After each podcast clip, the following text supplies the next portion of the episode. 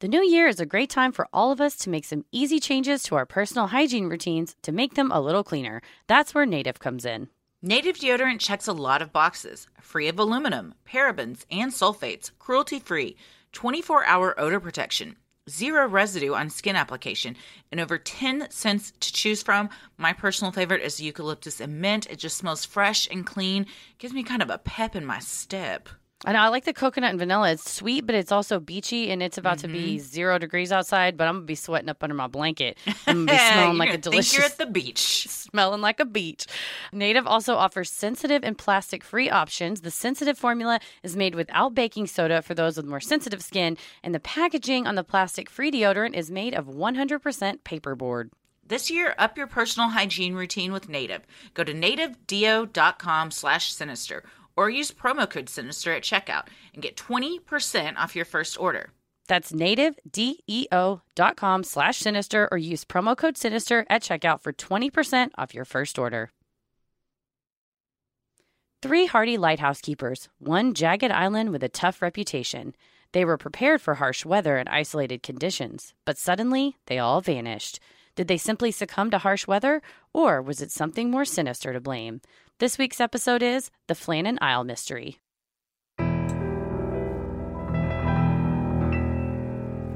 A bump in the night, your heart fills with dread. Probably a murderer who wants you dead. It could be a ghost, a demon, or worse. Perhaps you're the victim of a witch's curse. It's hopeless, you're doomed. You'd call a priest if you could. You'd rather just listen to who? Sinisterhood.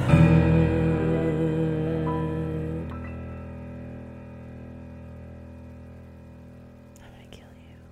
I was working on the outline earlier, Mhm. and all of a sudden Ella comes in and goes, Mommy, do you want to come watch this show with me? It's about a water monster. Uh oh. And I go, Oh, really? Is it, does it take place in Scotland? And she goes, Yeah. And I go, Is it called a Kelpie? And I was like, Am I writing about the exact same thing that you're watching? It's some movie. Uh, Emily, not Blunt, the other one, the British mm. one. I can't think. She's in it, but they're all in Scotland. This thing catches from an egg. It looks very cute. It looks like Littlefoot. They keep it in a bathtub. I don't know what happens in the end, but I was like, wow, our worlds have really just mind melded into one where Ella and I are just. We're living the same life, just in different. She's like, "Did you know what these sea monsters Yeah, do? and I'm like, they will "Yeah, suck I you into the depths." You're like, "Why are you watching that? You're a child." Uh, well, Oh. this has gotten me. Uh, I mean, I watched the movie. This this is not contrary to popular belief. The movie The Lighthouse Right. with Willem Dafoe and Robert Pattinson is not based on this incident. That is the Vanishing 2018 Gerard Butler movie is based on this incident. Uh, but I did see The Lighthouse in theaters with Paris and. You know, it's like we we were at the Tool concert last night, and it's excellent. It is just I would never choose to listen to that. And like the Lighthouse movie, excellent. I would never choose to watch it. We all have, you know what they did very good at what they are trying to do, crush it, knocked it out of the park. Uh, the Vanishing, um, it's a little bit more uh, mainstream. Uh, it's kind of more of a thriller horror flick. Um, they take their own interpretation of what happens here, but uh, anything with Gerard Butler, I'm down to watch. Although he's clothed almost the whole time, so. Mm, well, that's a shame. They should have should have been an all nude cast. Why wasn't he wearing his 300? if you undies. ask me. Uh, well, thanks to Brooke Stanton for this topic. I had never heard about this, but as soon as I started reading about it, I was immediately intrigued by the whole story. For I love sure. a good mystery, even when I feel like Occam's razor. We, I probably can piece together what happened, but it's still very eerie and uh, mysterious. I have not seen the Gerard Butler film. You did tell me about it at dinner last night, so I know it from start to finish, and now I don't need to see it. Uh, it was uh, more violent than I imagined it would be. It so put sounded that like out there. that. It sounded like I feel like cliffs and moors just lend itself to violence in a lot of movies. I guess in this case it was man on man. Yeah, that's what I mean. You got a bunch of rocks. You You got like natural weapons that just surrounding Everybody's ready. They're all ready to go. I guess And once you get trapped on an island for a long time, I think you start to go a little stir crazy. Yeah, yes. I um it would this and submarines not jobs for me. Anything where I'm isolated, I'm not going to Mm-hmm. do well at. Yeah, especially the shape of this island being that it's not just you're in an island in the sea, you're like hundreds of feet above the water on an island in the sea. Mm-hmm. Yeah. And then the lighthouse is erected on the various highest point of that island 75 feet up into the so Already. when you're at the very top of that lighthouse i mean what a view but also terrifying christ Stomach drop. yes yeah yeah ugh. Ooh. well i'm christy I'm Heather. and let's get into it Eilean Mor is one of the seven islets off the coast of northwestern Scotland, known as the Flannan Isles or the Seven Hunters. Of the seven islets, Eilean Mor has the spookiest reputation. For centuries, the isle had no permanent human inhabitants. Instead, it hosted visitors interested in seeing the 7th century ruins of the chapel of St. Flannan, said to be built by the saint himself. Yeah, it's super old and crumbly, which I think just gives it such a, you know, it's been there and it won't leave. Isn't that most of Scotland and Ireland's like uh on the moors? I feel like everything's old and crumbly. Like Everything's been there for a long time. Yeah, that's why it's so badass is it has a huge history. We don't have enough history over here. Nothing's they- old enough to be cool. We just bull- bulldoze anything that was built That's true. before Yeah. Screw or history. something. Screw everything that came before us. We're we're building a Bulldoze it. coals. Yeah. Though farmers would happily let their sheep graze the plentiful grass, they never stayed past dark. The risk was worth it, though, as legend had it that the sheep who grazed there healed from illnesses in the blink of an eye, or would go on to later birth twins. Author John Michell described the Flannan Isles in his work, The Flying Saucer Vision, saying, The islands were thought of as kind of another world, haunted by supernatural creatures and the spirits of the dead. Probably the Flannan Islands were the islands of the dead, the place to which people were ferried and never returned. In 1896, construction began on a lighthouse situated near Eilean Mor's highest point to prevent ships from wrecking into its jagged cliffs. Designed by lighthouse architect David Alan Stevenson, the structure was constructed under the purview of the Northern Lighthouse Board, or the NLB, the General Lighthouse Authority for Scotland and the Isle of Man. The rocky, steep terrain of the isle made the building process difficult, as materials had to be lugged from the water up 150 foot cliffs.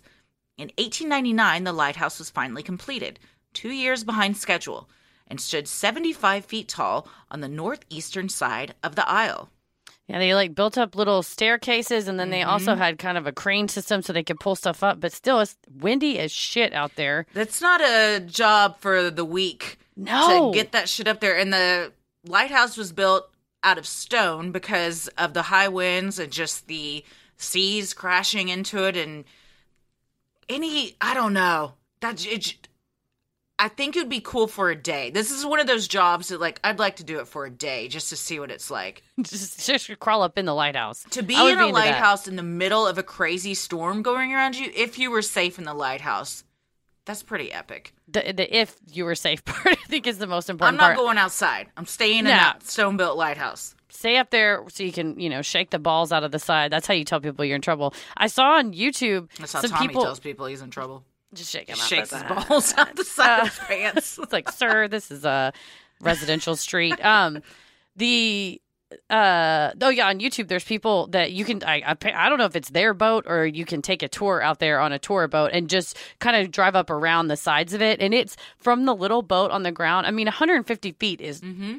Tall listening to you know i was reading about it and i'm like that i don't know that seems pretty it's humongous Oh, it's yeah. nuts and you ride your boat right up to it and think man you have to go to the landing and then sit there and walk up these man-made steps all the way up there you once My you get up there you better be staying for six weeks because it's hard to get Yeah, to I'm not coming. That I'm making it worth my while.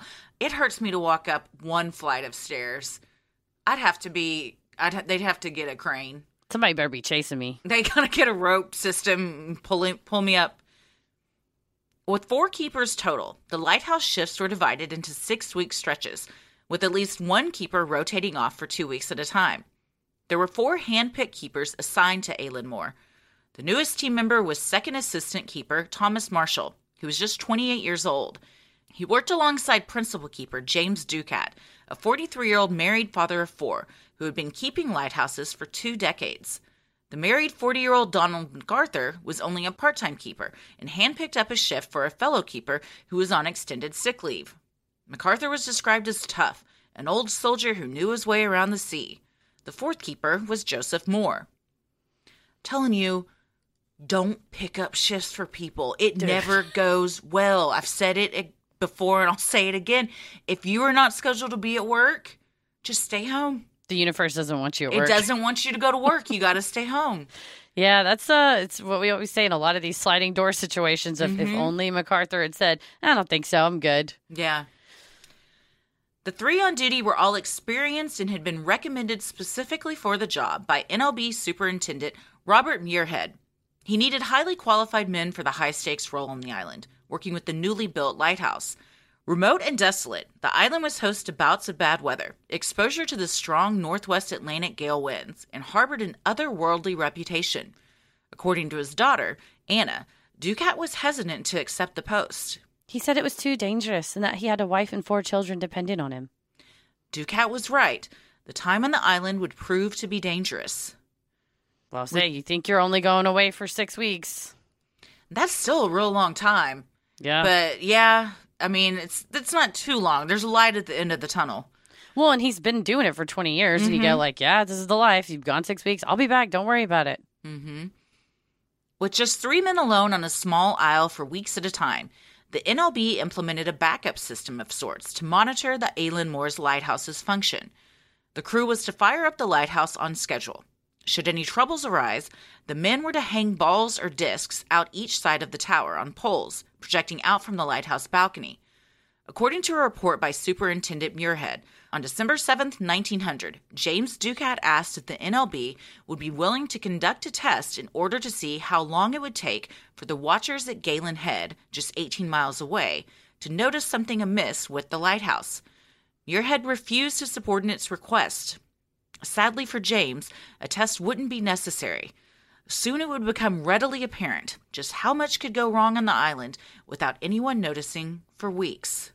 Yeah, and I mean they paid a guy on the other on Ga- Gallan Head to just watch and say, you know, did it come on or not? And if it doesn't come on, tell somebody. That seems like Um, an easy job. And I think he paid him a couple pounds a year, which back in 1900 was a lot. But uh, you know what? I'm a person who likes to be uh, vindicated, and in this case, James gets vindicated because they fucking should have tested. Too bad he wasn't around to really reap the rewards of that feeling To just of like- vindication. I was so right. like, Yeah. yeah, I was right. Uh, oh, you know I what? wonder why he refused it. Again, it's another sliding door moment. Mm-hmm. If they had done it, perhaps I don't know if it would have necessarily changed anything. But why didn't they do it? Is my question. I wonder if it's just bureaucracy, cost. You know, they're like, we don't want to have to sail over there, talk to the guy, tell him we, he telegraphs us back. I mean, they did have telegrams back then, so they mm-hmm. probably could have just sent for him to do it. But I don't know if it's just that idea of, I think Superintendent Muirhead, he's dead now, but lesson learned, man. If Yeah. you listen to the guy with 20 years of experience jacking around on scary lighthouses, he probably knows what he's talking about. And even if he doesn't, placate them. That's a scary job that they're doing. So, and make sure all your ducks are in a row. True, because you're I mean, and otherwise, it's like, how long? would how long do you think it would last out here before anyone came looking for us? It's like probably the next shift, which Yeah. is too long, but then yeah, it's too late. exactly. Ha- be prepared. You know, run some drills. I, I like to. I like to be prepared for all. Don't just have a plan. You got to have executed the plan to see if it's going to work in the event that you need it. Also, you got to make sure when you're dangling those balls out the window that they're big enough for people to see. True. Yeah, because to me, I'm thinking about what was that? Um, early on, we did that episode about the big silver ball somebody found in their oh, yard. the Betz mystery sphere. That's that's what I'm imagining. It's just a bunch of those on Swinging long poles. Yeah, that are just like almost like this crazed wind chime. This wind chime 150 feet up. In, which One of those like tick at the Oh, therapist office where the balls hit on either end. I always wondered what the point of those were. I liked them, but I don't know what what they're for. It's just hypnosis. I think it's to trick you into telling them your secrets. Oh, maybe. I don't know. Oh, so just is it calming? I think it's so. calming. And maybe Yeah. like distracting, maybe like one of those little Zen gardens you can put on your desk and mm-hmm. just comb through the the sand. I think if you're going to have a bunch of metal things and balls and discs hanging out of a lighthouse, you got to run a drill on that.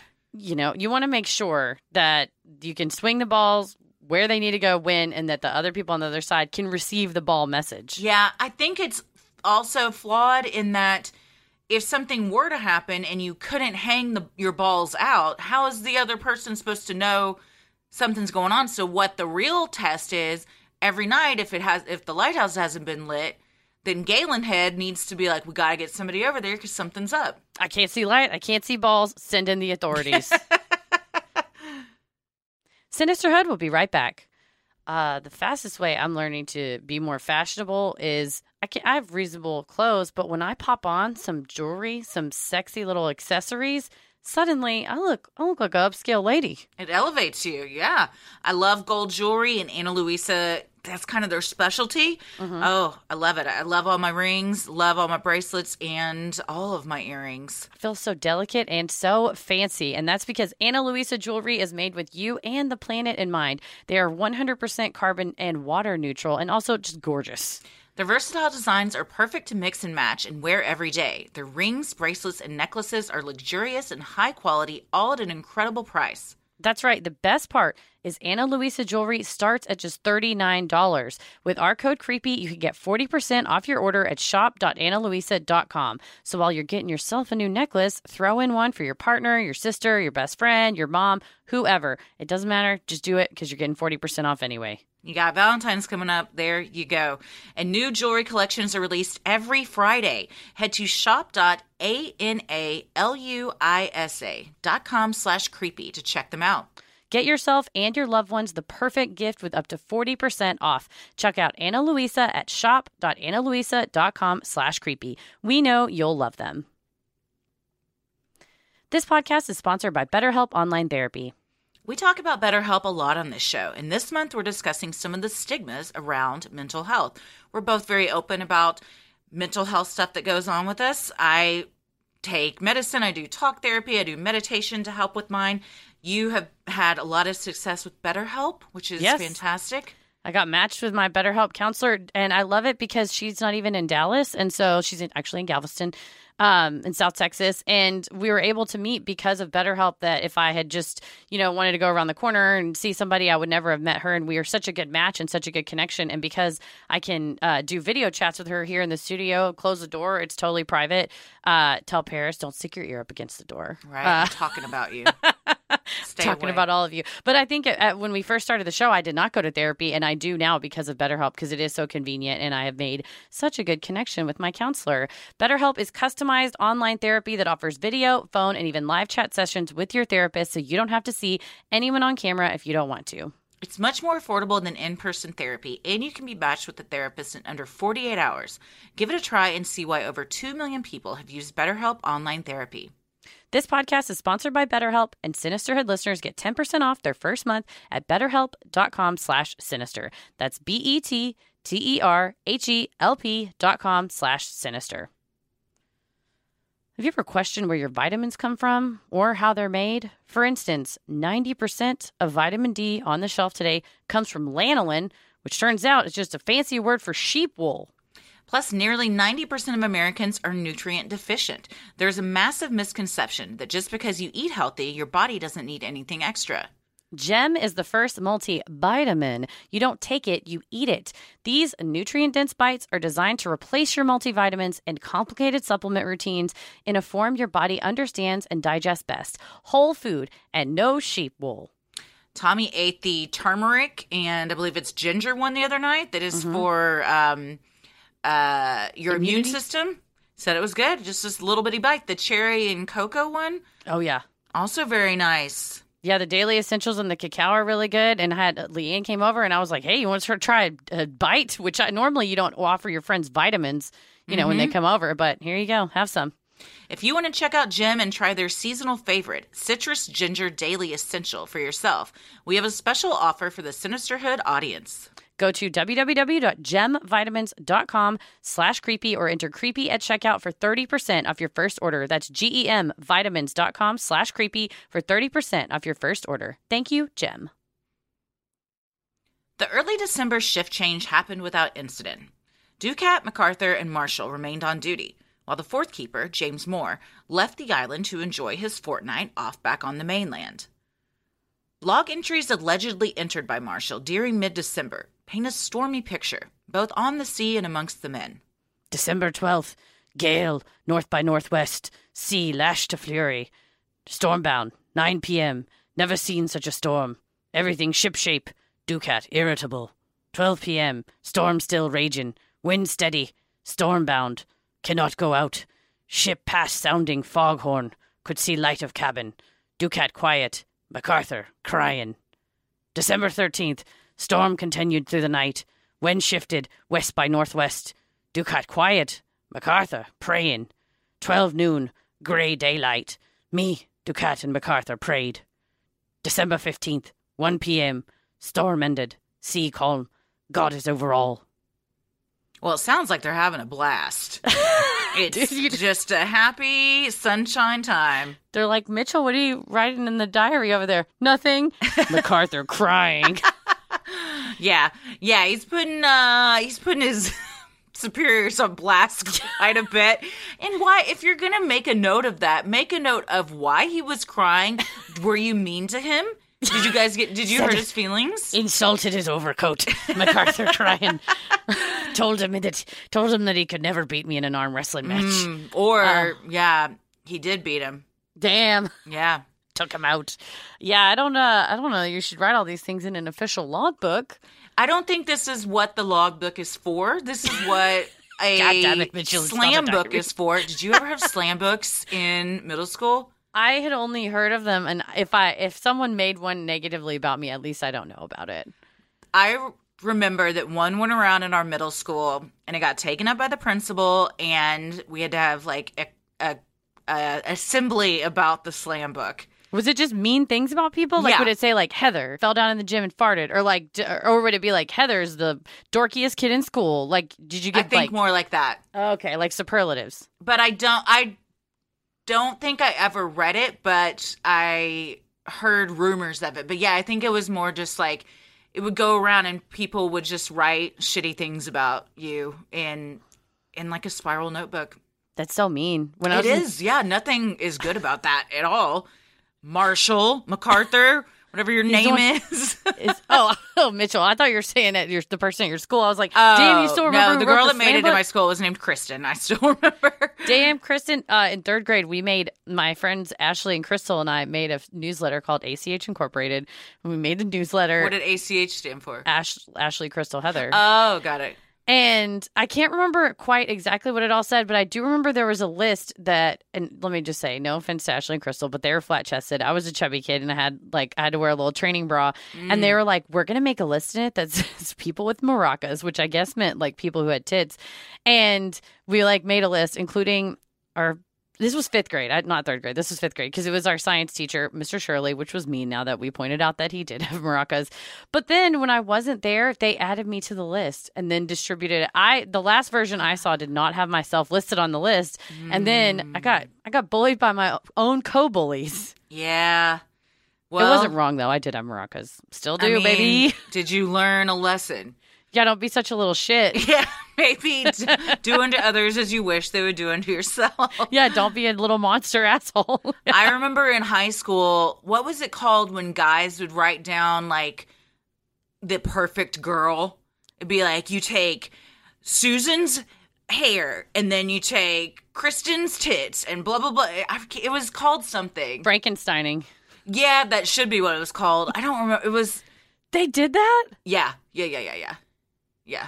Oh no. I I know some of them. Rumor had it I was on there for my maracas, Oh. but I oh. never saw. Oh. I never Christy saw the list. So, you know, I don't want to be on any of those lists, quite frankly, because that No. just means that you're just being.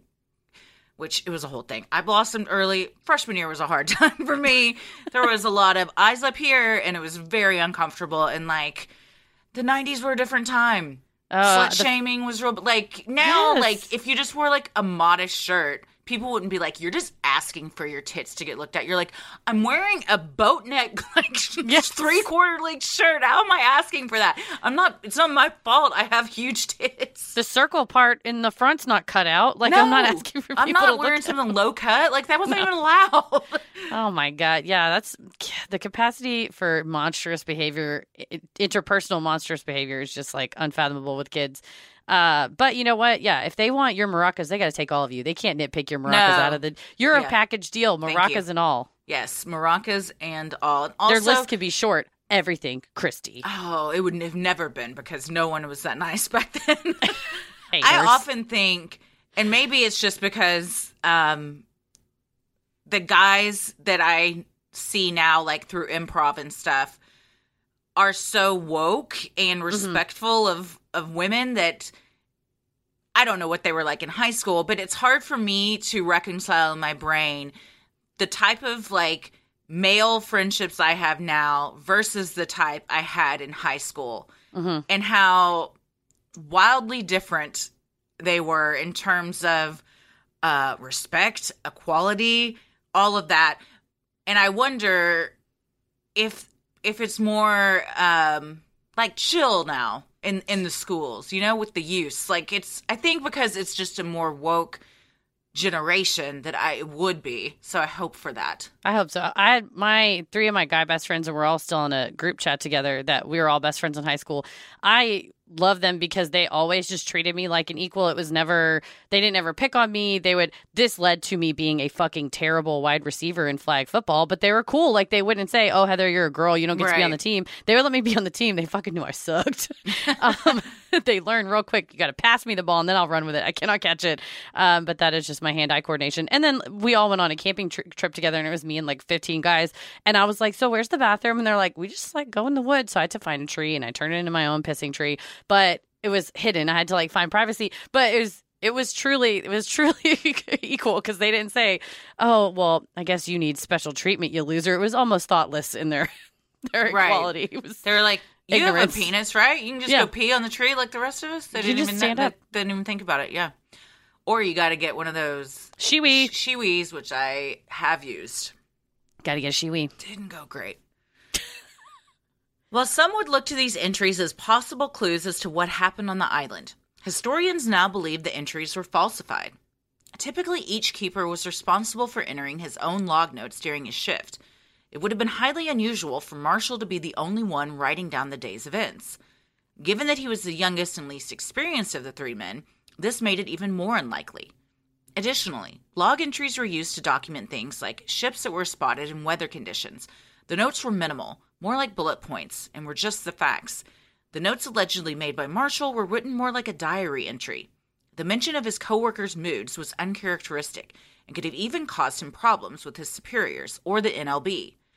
Though it is now accepted that these entries were written after the fact, the question of why still remains. Yeah, the Mike Dash, who's the historian that's kind of dug into all these, thought that it was kind of from like a pulp magazine in like the 20s or 30s that they maybe trying to give a little spice to the story. Uh, because I think we had the same inclination as everyone who reads these, where you go, really, man, this ain't a diary. You need to be like, sun ro- rose at this time, it set Right. at this time. This is when we lit the fire. This is what happened. But if you didn't know that these were falsified, you would think, oh, they are descending into madness and we're seeing like the final days play out. What happened? Why why is Ducat quiet? Why is MacArthur crying? What's going on? But yeah, I think it may have just been fodder for dramatics. Making it more interesting. Mhm. Around midnight on December 15th, the steamship Archtor sailed by the Isle. Captain Holman noted in his log that the lighthouse lamp wasn't lit. The captain's log said the weather was, Clear but stormy. meaning he should have been able to see it. When he docked in Leith on December 18th, he told others that the lighthouse had been dark. One, I guess it was clear enough that he could see it, even though it was dark, which is lucky because otherwise you'd have crashed into the damn island. Right. it's a big ass rock jutting up out the ocean. And you know, it can be clear, but still stormy. You can like have some storm clouds above, but uh, it's not foggy or something. yeah, it's breaking through. But that's the thing back then. Something happens on the 15th, people don't know for three days. You can't text somebody, you can't call anybody. You No. gotta wait till your ship arrives in, in port. Yeah, you're just like, well, make a note of it. We'll tell them when we land. She's like, that's gonna be three days. They're like, Well- yeah. Godspeed, gentlemen. I guess the other alternative is you stop and you go up the steps to see if you can find something. But, But you know, if you're supposed to be in Leith on the 18th, you can't waste a whole day yeah, jacking or around you don't want to involve yourself in something that might be unsavory. Mm-mm, But you probably monsters. just think, oh, those idiots forgot to light the lamp. Or you think, oh, the guy in Gallan Head that's watching out, he'll write it down. He'll Oh, telegraph because they had a fucking telegraph machine in Gallan Yeah. Head. You'd be like, oh, he'll just telegraph. Like, I'm surely I'm not. This isn't my job. I'll let him know. But like, somebody else is watching This this. phone tree collapsed very quickly. It just crumbled, crumbled like the church on the island. Joseph Moore was scheduled to relieve one of his fellow keepers on December 26, 1900. The Hesperus, a lighthouse tender ship whose purpose was to support and maintain the lighthouses, approached Eilean Mor with Moore on board. He was ready to begin his six week stretch on the island. However, as the vessel got closer to shore, the men on board had a sinking feeling that something was badly wrong. First, there was no flag on the flagpole. It should have been hoisted to welcome the ship. Then they noticed that the lighthouse was unlit, and no one stirred as the Hesperus approached. When the captain blew the ship's steam whistle at full blast several times, the island remained eerily and uncharacteristically silent. Worried, the men fired off a rocket, hoping that would catch the keeper's attention. Still, nothing.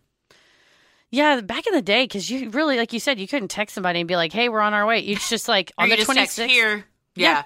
Well, and also they're supposed to know on the 26th they'll be here, which means checklist, Yep. hoist the flag, light the lighthouse, do this. So I, that's kind of, I mean, because you can't c- communicate, that's got to be a good gut punch when you walk up and go, Mm-hmm. uh, either they're all drunk. right? Or they've Or all crying. fallen to their deaths, or Yes. they're all crying over a failed uh, arm wrestling competition. if and then you're like, I guess I'll, I guess it's my shift. That's like walking into your retail job and like every no everything's missing, phones are off the hook, the cash register drawers open, and you're like, what's going on here? Hey guys, I guess I'll open the Mhm. store. like, mm, uh, now you're to face whatever they faced. Yep. Moore climbed the steps up the rocky, jagged cliffs.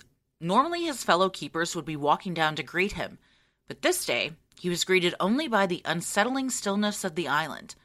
According to his filed report, Moore started his search for the men in the living quarters. Walking up toward the lighthouse, he found the gate was unlocked, as was the door. The interior door was closed, as was the door to the storeroom. The door leading to the kitchen was left open. When he checked each man's room, he found their beds empty but made, just as they would have left them after waking up in the morning. The fireplace was unlit and still, and looked as if it had not been used for quite some time. Even more unsettling, Moore discovered that all the clocks in the quarters had wound down and died days earlier. Word was sent back to the Hesperus that there was no sight of the men anywhere. It was as if they had simply vanished. An urgent telegram was sent to the secretary of the NLB. It hauntingly began A dreadful accident has happened at Flannan's. You see that come across the wire, you're like, oh God. It's like when you can see just the first part of a Facebook message and you're like, I don't want to click on this and show that it's been read because this is about to be bad news. I don't want to do it. anything that comes after that i'm not interested no thank you uh no thank you yeah it's uh looking at pictures of this place it's freaky enough having a lighthouse up there and knowing there's a couple people up there but it's so much worse that it's a vanished uh it's Oh, not vanished that it's an empty lighthouse and empty living quarters and just it's like a museum of And it's like time stood still. Like whenever the clocks wound down and no one was there to wind them back up, that's when everything stopped and you're just seeing, you're like looking into the past. mm-hmm. it's frozen in time Mm-hmm. As Moore poked around the island further, he came upon something strange. Ducat and Marshall's waterproof coats were missing. However, MacArthur's was still hanging on its peg. Temperatures on the island around that time of year could drop down into the 20s with extremely high winds and almost no structures around to block them. Venturing out into that weather not properly dressed was unheard of. i mean macarthur was inside crying while the other two guys he had lost his arm wrestling competition. Apparently, MacArthur's coat was also not waterproof like the oilskin coats like theirs. Mm-hmm. They just called it his wearing coat because Mm-hmm. it was just kind of like a regular coat that you know a normie would wear. But for I don't know if they don't supply those things or if you're responsible for bringing your own. But he didn't have them, so it was already dicey for him to go out in that type of weather with his coat on. But to have nothing, something's got to like you're in a huge hurry where you don't even have time to think about that. He's running out fully nude. Just arms sore. He's I mean these men died, so it's not it's not a joke. But a thousand years ago. uh, did they die though?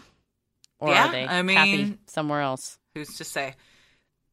When Moore and crew members of the Hesperus explored the other parts of the island for any clue as to what may have happened, they discovered the west landing of the isle had been hit by a bad storm.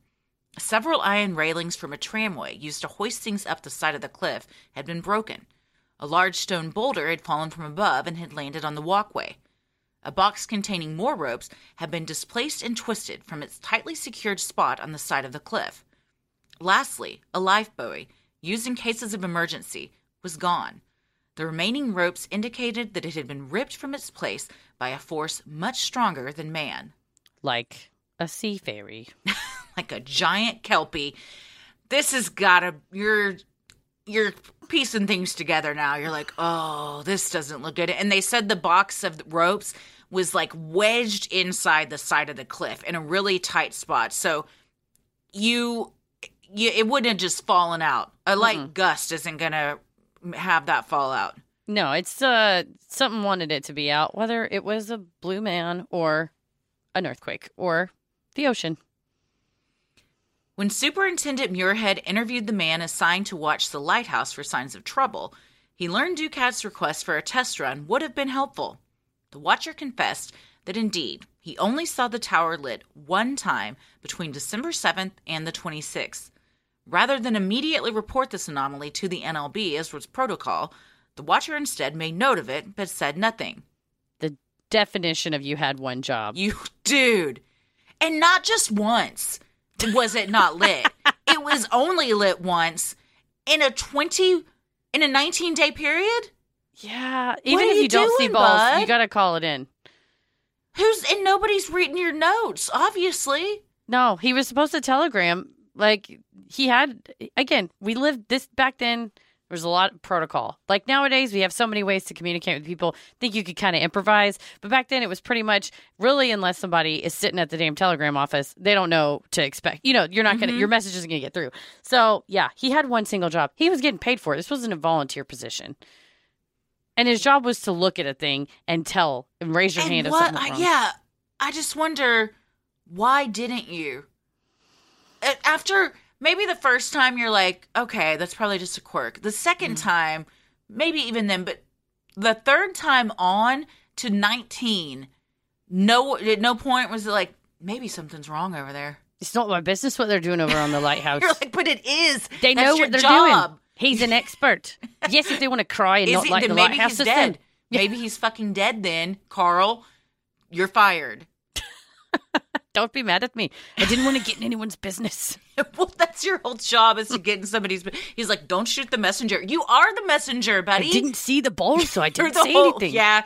Well, see, we should have run the test because maybe Mm-hmm. the balls, maybe they had the balls out and nobody saw the balls. Or you go, you got to do a test, light with balls, light, no balls, no light, no balls, and you have to establish what each thing means. Mm-hmm. And then you also go, hey, if nothing at all happens, we all got fucking killed. Help.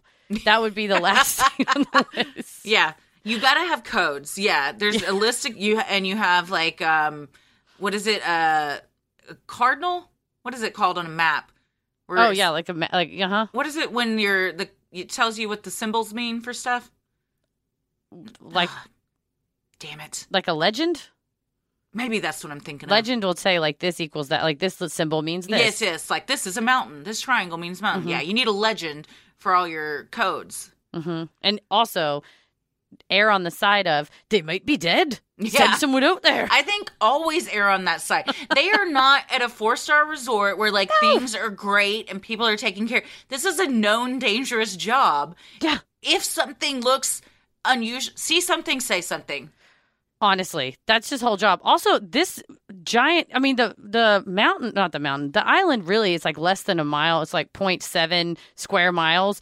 Um, it's the peak of an underwater mountain. Like, think about how treacherous that is. Also, it's one of the windiest. It's near one of the windiest areas in the whole world. Mhm. So, yeah, if you don't see movement, the assumption is some shit has happened. Yeah. If Tommy goes to work in an office and I don't hear from him for a couple hours, I don't, well, I do assume the worst because of anxiety, but most people wouldn't. But if his job was to be manning top of a lighthouse in one of the most dangerous areas in the world, I would be like, you know what? I haven't heard from a minute. Something's probably happened. Yeah, At least check in once a day. Yeah. And also, I hope the NLB took this man's pounds away. Like you don't deserve. You don't. Mhm. You didn't earn it. You didn't do the work. No, no. Piecing together information from the logbooks, the way in which the living quarters were found, and reports from passing ships, it was determined the keepers had gone missing on December 20th. This date was later changed to December 15th. Specifically, it is believed whatever tragedy occurred happened between 9 a.m. and 4 p.m. on December 15th. Eerie man, because like they said, the lighthouse didn't get lit. Before, like it was only one time between the seventh and the twenty sixth. So there was some ongoing. I mean, after the fifteenth, clearly that's why. But why? Why would it only get lit a few times before that? And also, no one said anything. Yeah, and why didn't it get lit on their side? You got 3 Mhm. guys that that's their only your only job. hmm I think the keeper or the the person watching. I don't think he was watching at all. No, I don't think he had good notes. I think he I don't think he up. knows how many times that thing was lit. No. It could have been lit a lot of times, and he maybe he just wasn't showing up, and he's like, I don't know, like one time is is when it was lit. Like, we really need you to answer with some authority. And he's yeah, like, you're yeah, like, yeah, You should once. have said it was lit every time. If you're going to falsify these reports, like, don't implicate yourself that you weren't doing your job. But it is weird that.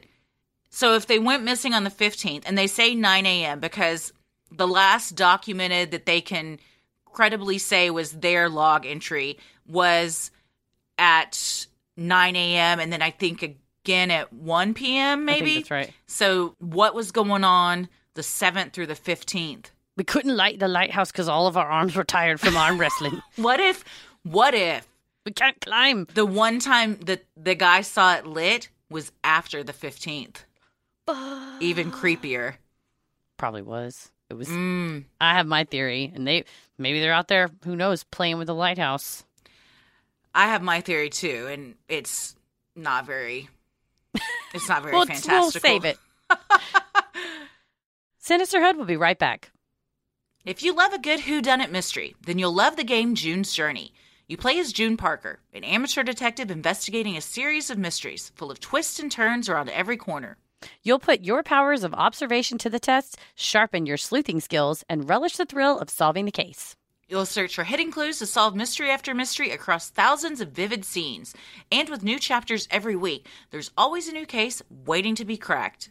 I love June's Journey because I uh, I feel like it you know helps me work on my memory because you'll get the same scene, but then different things will be in different spots, and then later on it's the same scene, and then things from before are now there. It's hard to explain, but it's very fun because I feel like I really you're more attention to detail and I'm more big picture, and this helps me like I really have to pay attention to detail, and then in between you have the scenes where you're trying to help the overall Perhaps- mystery, Perhaps because I'm more big picture. My question is, what's up with that uncle? Dude. Shady, Shady as shady. fuck. So you start to get all these uh, these hints in here, and then I think I think I'm on the cusp. But it's a good way to kind of hang out and relax because yeah, we solve crimes for the show. Just kidding, we don't solve shit yet, but it's fun to solve a crime in the comfort of my own home, my jammies. Mhm. There's a detective in all of us. Find your inner detective. Download June's Journey free today on the Apple App Store or Google Play. Finding and booking a doctor who's right for you doesn't need to be a terrible experience. Will they take your insurance? Will they understand your needs? Will they be available when you can see them?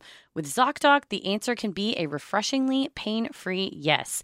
I actually used ZocDoc uh, even years ago to uh, find my primary care physician I had a couple of requirements that I wanted them to be close. Um, I wanted them to obviously take my insurance, and it was important to me to find a female doctor to help me with all my health things. And I was able to find mine and book the appointment. Could also make sure they weren't, uh, you know, uh, they were treating people right with all the reviews, so it's uh, worked for me. Nice. ZocDoc is a free app that shows you doctors who are patient, reviewed, take your insurance, and are available when you need them. Plus, you can use the patient verified reviews to see what other real humans had to say about their visit. In the chaotic world of healthcare, let ZocDoc be your trusted guide to find a quality doctor in a way that's surprisingly pain free. With ZocDoc, you can get your docs in a row. Wow. Go to ZocDoc.com slash creepy and download the ZocDoc app for free. Then start your search for a top rated doctor today. Many are available within 24 hours. That's zocdoc.com slash creepy. ZocDoc.com slash creepy. What happened to the three keepers remains a mystery to this day. Some believe they were forced off the island by pirates. Did the men unearth something that didn't belong to them, that had been buried on the isle long ago? Perhaps someone returned for their treasure and left with more than just a chest of gold. Or the pirates drove by, they stopped on the island, shit went down. Are you about to tell us the plot of The Vanishing again? is that what this is? I'm just saying, check it out. Others believe supernatural forces are to blame. According to Timberbush Tours, Kelpies are shape shifting water demons who often appear in the form of a horse or a human. These monsters will stand by the water in order to lure humans to climb onto their backs. Once the Kelpie has been mounted, its sticky hide traps its prey, and the Kelpie walks into the water, drowning its victim before devouring it. Let me That's just say, this happened to my go. dad in Mexico. Your dad got taken by a Kelpie? we went on a, this horse ride, this horseback ride. Is that what you call it? Not a horse ride. We went horseback riding on the beach when I was a kid. I was probably like, I don't know, 10, 8 or 10. And the horse that my dad got just started to wander into the ocean. Uh-oh. And He was he had, he was done. he was like, uh, is this supposed to be doing this? And the guy running the tours was like, oh, no, just all you have to do is just, you know, uh, have it go over here, just direct it. And my dad's like, today's the first day I've been on a horse. I don't, how am I supposed to? and then he just kept going until he's like smaller and smaller. I mean, it was up to the horse's chest. And dad was like, That giddy horse up. wanted to swim. And just, he made it out. But eventually, he just had had enough swim and got to turn around and went out.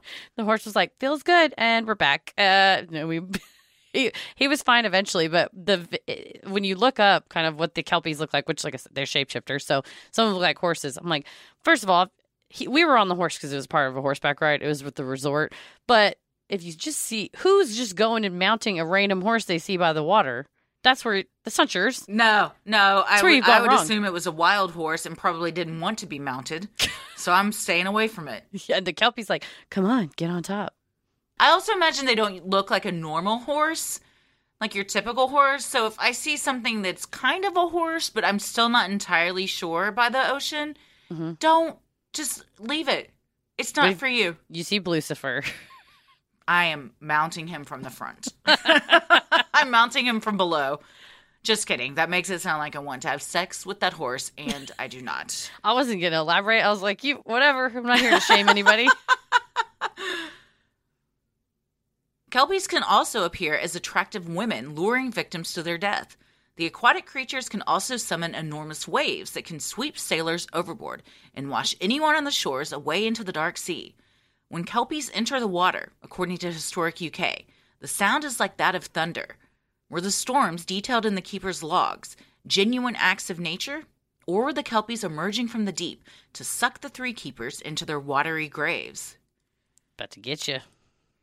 According to the Encyclopedia of Fairies in World Folklore and Mythology, what an encyclopedia that is. It's great. Blue men of the Minch are blue skinned fairies who live in underwater caves in an area known as the Blue Man Stream and the Current of Destruction. The Minch is the waterway between mainland Scotland and the Outer Hebrides. In Wonder Tales from Scottish Myth and Legend, author Donald Mackenzie reports that these human sized creatures swim around in blue caps with gray faces and long, restless arms. During raging winter storms, the blue men swim with their heads above the water, splashing on the water's surface, causing huge waves. All I can think of is Tobias Funke. All I can think of is the Blue Man Group, and I'm like, this seems Same. like some shit they would do. I blew myself. Yeah, uh, they're they're just spitting marshmallows onto the island. uh huh. I saw them in Vegas once. It was oh cool. yeah, Yeah. I saw them in uh, Chicago. It was Nice. I, it was very impressive. It, super impressive. Yes, very, very, very impressive. I will say, if they got restless arms and mm. everybody at that lighthouse is all about arm wrestling, did they show up and they're like, y'all want to go? Let's go toe to toe. And then it was like a showdown MacArthur was crying because he won the first and lost the because the blue man stripped him of his dignity. it all came down to a final tournament. Headed up by the chief, the Blue Men would attack ships that passed through their waters. With the Blue Men at the ready, the chief would shout to the boat's skipper two lines of poetry. According to wonder tales from Scottish myth and legend, if the skipper did not reply with two lines completing the verse, the Blue Men would descend on the crew and their ship, capsizing the boat and killing those aboard. Did these cerulean sea gentlemen approach the three keepers of Eilean and challenge them with a rhyme? Were the keepers caught unprepared, and did their loss of words leave them lost forever to a watery demise? It's an improv game. Say two lines and complete it, type of thing, Pretty much. or improv- kill kill someone if they don't do well in your scene. Well, that's how every improv show ends. I don't know if you guys mhm. know that, but if you have a bad show, they kill you backstage. they do, afterwards. You yeah. We have luckily we're we're riding high. We've only had good shows. No matter what. But it is, uh, it's dicey. We have to kiss our children and loved ones goodbye every time Oh, we yeah. leave for the Make comedy sure club. your will is updated because it could be the last.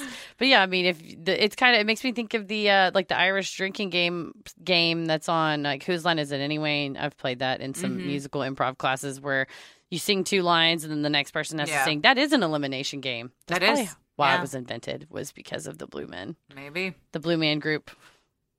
The job of a lighthouse keeper is not for the faint of heart. Isolation, dangerous weather conditions, loneliness, and boredom can wreak mental and physical havoc on the unprepared. Is it possible one of the men snapped, killed his fellow keepers, and then himself?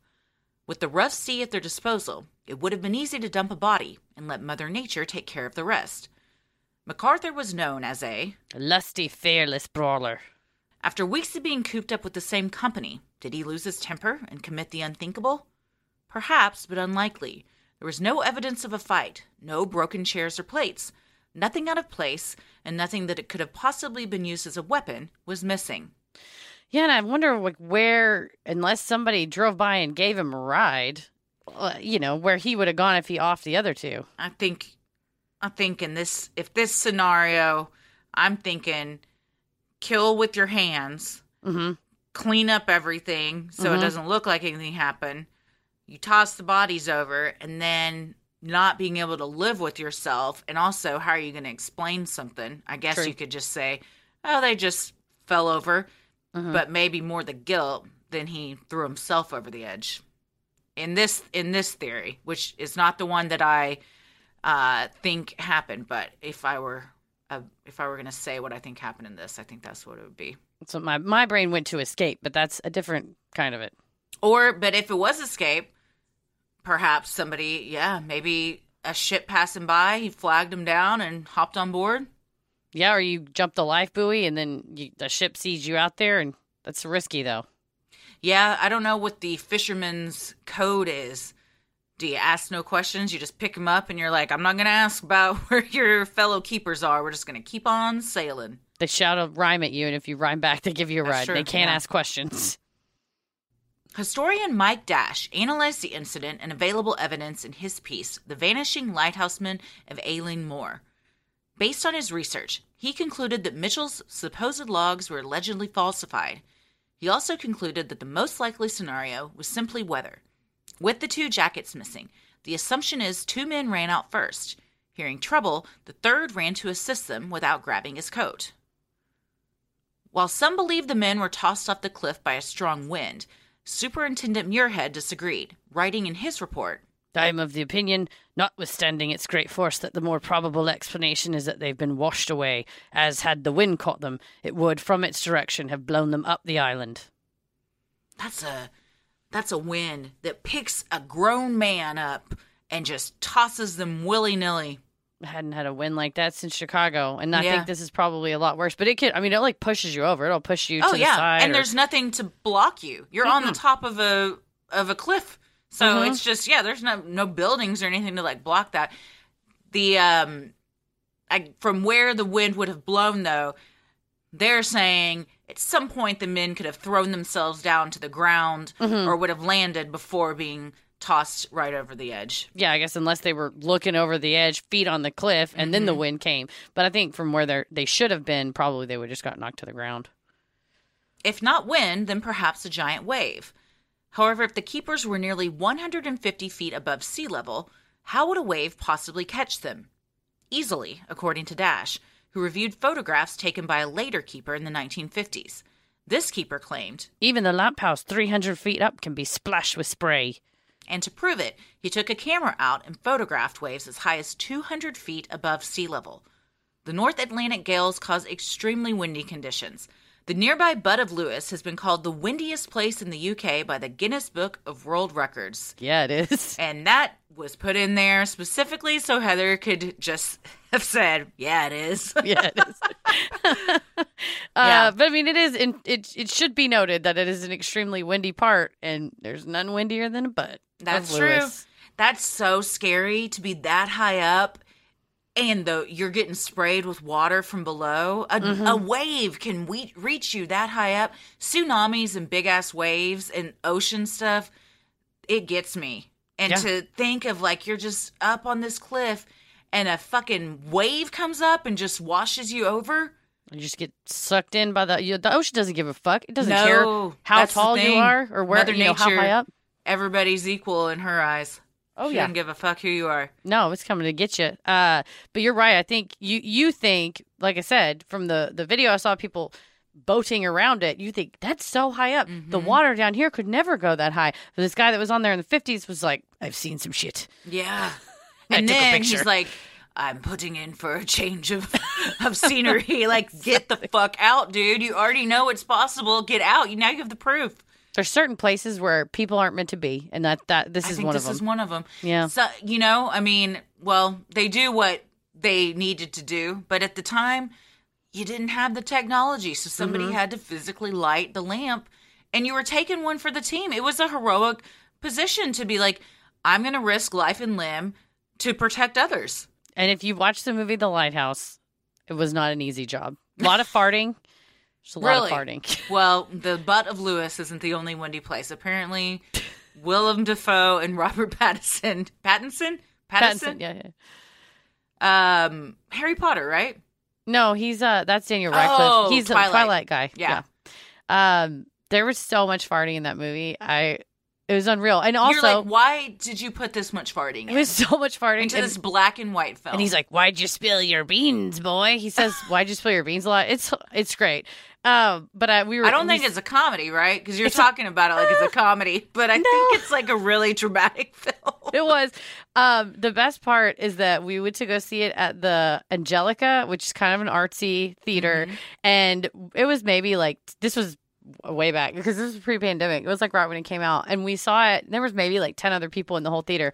I was the only one that was laughing. Um, I can't believe you openly laughed at that movie. he farted so many times. It's hilarious. I yeah, I don't think it's um that's like um you making out in Schindler's List equivalent. i would never but i did laugh at the lighthouse. Well, many times I have not seen it. Um recommend it it's I- weird it's a journey uh, Tommy wants to watch it, so I'll watch it. yeah I like it's a good like indie film, art house films though. So Oh, and it's A24. Paris loves anything A24 puts out. So Yeah. it's again, it's very well made. With enormous waves and unrelenting winds, what possessed the men to head out to the cliffs and seal their fate? They were extremely skilled, handpicked by the superintendent for the dangerous assignment. With decades of experience, were they merely acting on impulse, running out to secure the buoys, or were they called to the cliffs by something more sinister? So, years later, the Ducat's um, daughter also said the men had recently been fined for not securing some of the equipment to railings and things.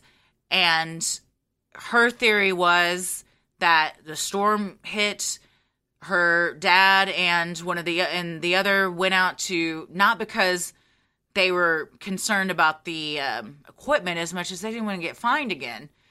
And then that's when shit went down. Bureaucracy takes another life. Mm. In 2018, a film adaptation of the events was released, written by Celyn Jones and Joe Bone. The film, starring Gerard Butler, received generally favorable reviews and depicted the three lighthouse keepers' descents into madness as they encounter uninvited visitors on the island.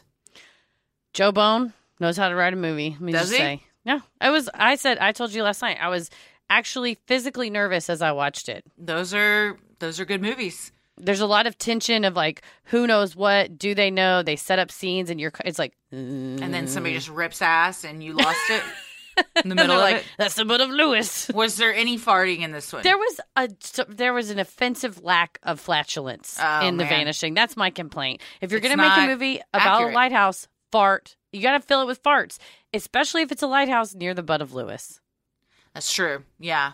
Uh, and they're eating like boiled potatoes and mutton. I feel like that's those are gassy foods. You know, it's Fart City in the lighthouse with Willem Dafoe. It's they just eat beans constantly. So there's that. I mean, Just out of the can. just canned beans. Well, yeah, then you're going to be I just spill your beans? farting constantly.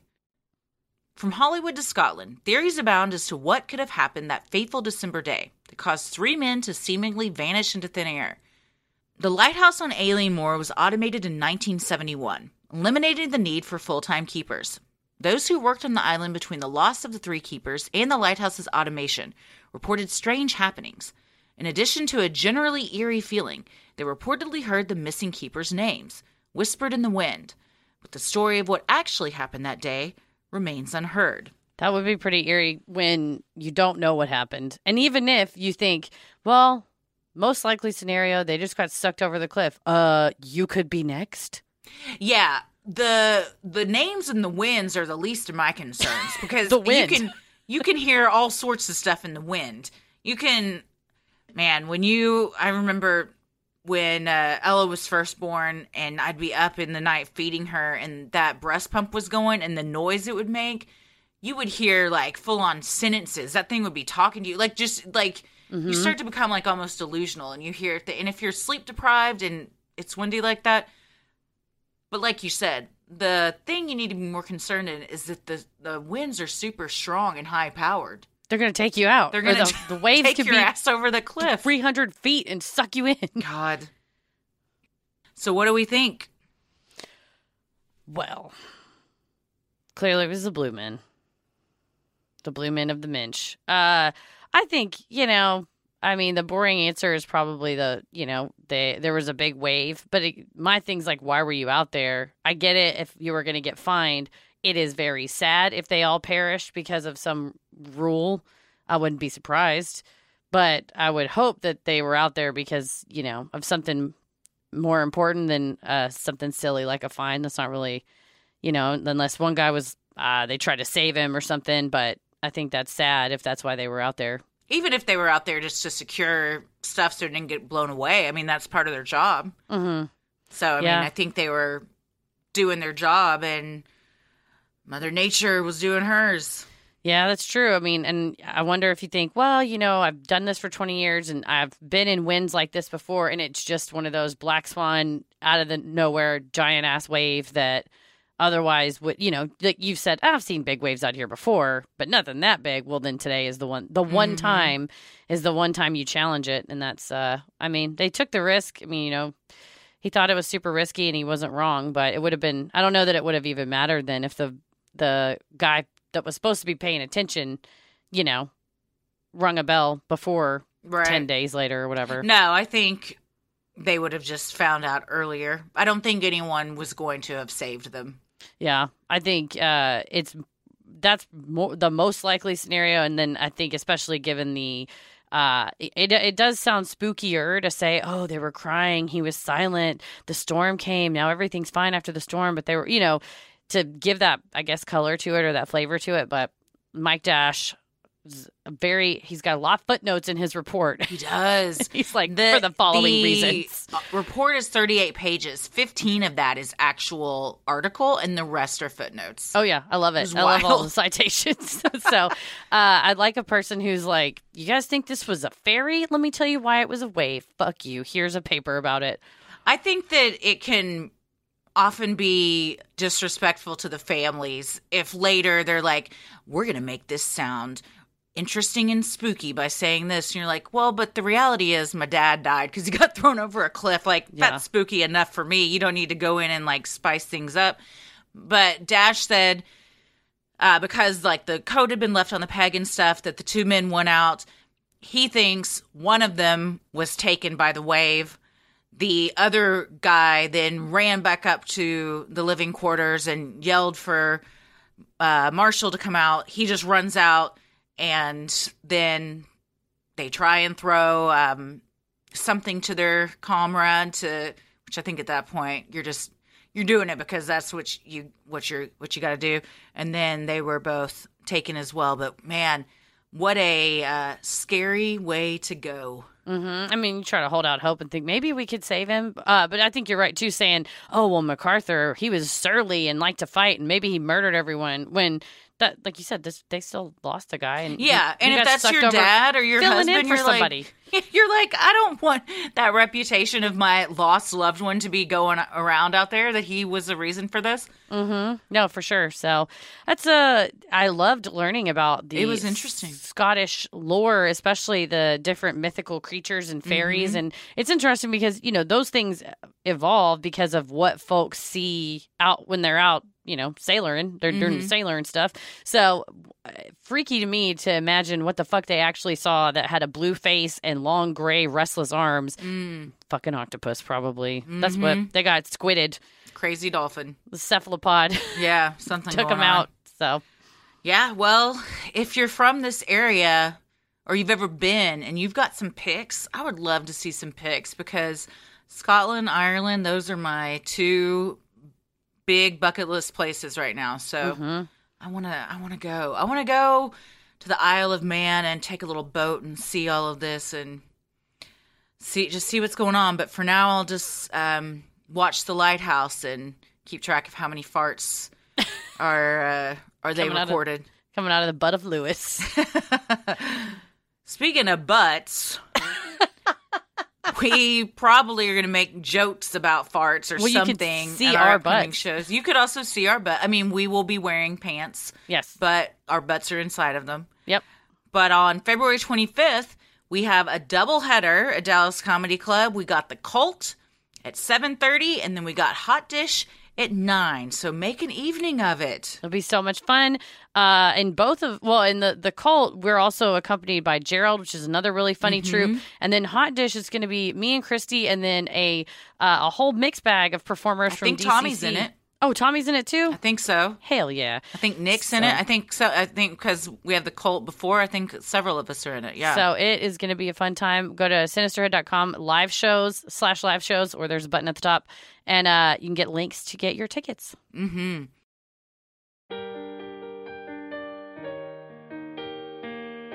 We love providing Sinisterhood to you at no cost, so if you like what you hear, consider supporting the show by donating to our Patreon. We're a small operation, creating the show for you by researching, writing, recording, and producing it ourselves. Any amount is sincerely appreciated and helps offset the cost of making and hosting the show.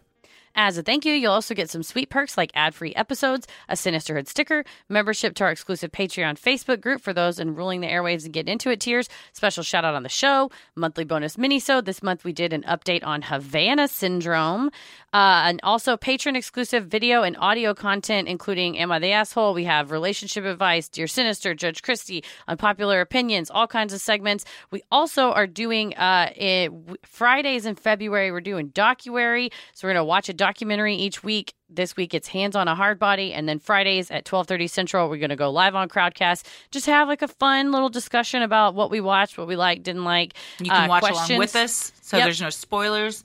Yes, But there will be spoilers in the discussion. You're coming into it knowing it could be spoiled for you. We're yes. assuming that you've seen it. Um, Yes. And then we're going to watch, uh, and that'll just be a discussion. But on February 10th at 8 p.m. Central, we're doing our Valentine's Day version of our Hallmark After Dark. We did it in December and watched a Hallmark Christmas movie, had the movie on screen, so you watched it with us. We're going to do the same thing uh, this time. So we, we will know what movie we're going to watch, but we will not have seen it. So we're just Right. going to riff on the movie um, and just improvise guys, and we just had the best, most hilarious time I last still time. think about that movie. so if someone was so nice, someone said they listened to it as like a re- Mhm. relaxation thing in the background, which I thought was very lovely. Yeah, I'm very excited for all these things in February. Oh, yeah. and I picked four documentaries that I I think are um, universally well received. So Mm-hmm. I'm I'm I have never seen them, so I'm excited to see them and talk about them.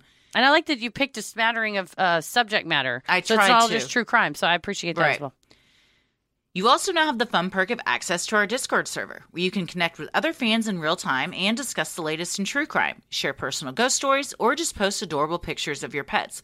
We hop on occasionally, and we also host monthly Q and A's on Crowdcast, where you can ask us all your burning questions. For patrons not in the U.S., you now have the option to pay in pounds or euros, saving you the cost of the conversion fee. Annual memberships for all tiers are also now available. You should totally do it. It's the best option because when you select this tier, you are rewarded with a free month of membership. For more details on all of this and specific member tiers, visit sinisterhood.com and click Patreon on the top banner. And make sure you stick around after our signups to hear your shout out. So many of you have been tagging us in pictures of you sporting your sweet Sinisterhood merch. Keep those pictures coming. We had a whole thread today in the Patreon Facebook group of folks talking about wearing their Sinisterhood stuff in public and um, hoping to be uh, recognized by a fellow fan. Not oh. some some have had that luck, others not so much. You know what? It's your unicorn. You don't don't give up. We're flying under the radar, but that's okay. uh, if you want to get some cool Sinisterhood swag like t shirts, mugs, totes, and even clothes for your kiddos, so then the other kids at school that listen will be able to recognize them, uh, visit sinisterhood.com and click on shop in the top banner. The best thing you can do to help us grow is like, review, and subscribe on Apple Podcasts, Spotify, or wherever you listen to your podcast.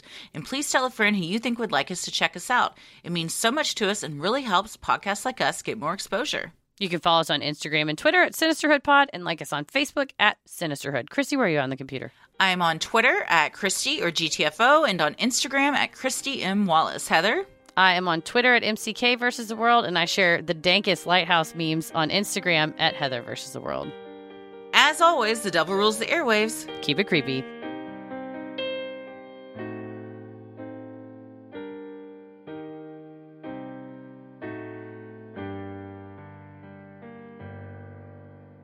Hey, everybody. Thanks so much for supporting the show on Patreon. Here are your special Patreon shout outs Kristen Powell Andrus, Jennifer Smith, Julia Zabrowski, Lisa M., Marissa Cole, Megan Schmidt, Alex Zam Norm, love you, Anissa Fortner, Tara Kroom, Sam Adler, Ashley Williams, Allie Ray, Katie Hill, Brett Van Blarcom, Rachel Clemente, Jen Spadig, Abby Bentley, Robin Mahoney, Daviana Roberts, H. Bliss, Daisha Carter, Casey Montree, Jesse Thoman, Kristen Miller, Kirsten, Mandy Walker, Sarah Parga, Kristen McKinney, Bailey Matheson, Brett Swinson, Cassandra, Maddie Hamilton, Kelly Young, and Zombie Autobot. Thank you guys so much for supporting the show. We couldn't do this without you. We hope we got your names right. Stay safe, stay healthy, and keep it creepy. Sinisterhood.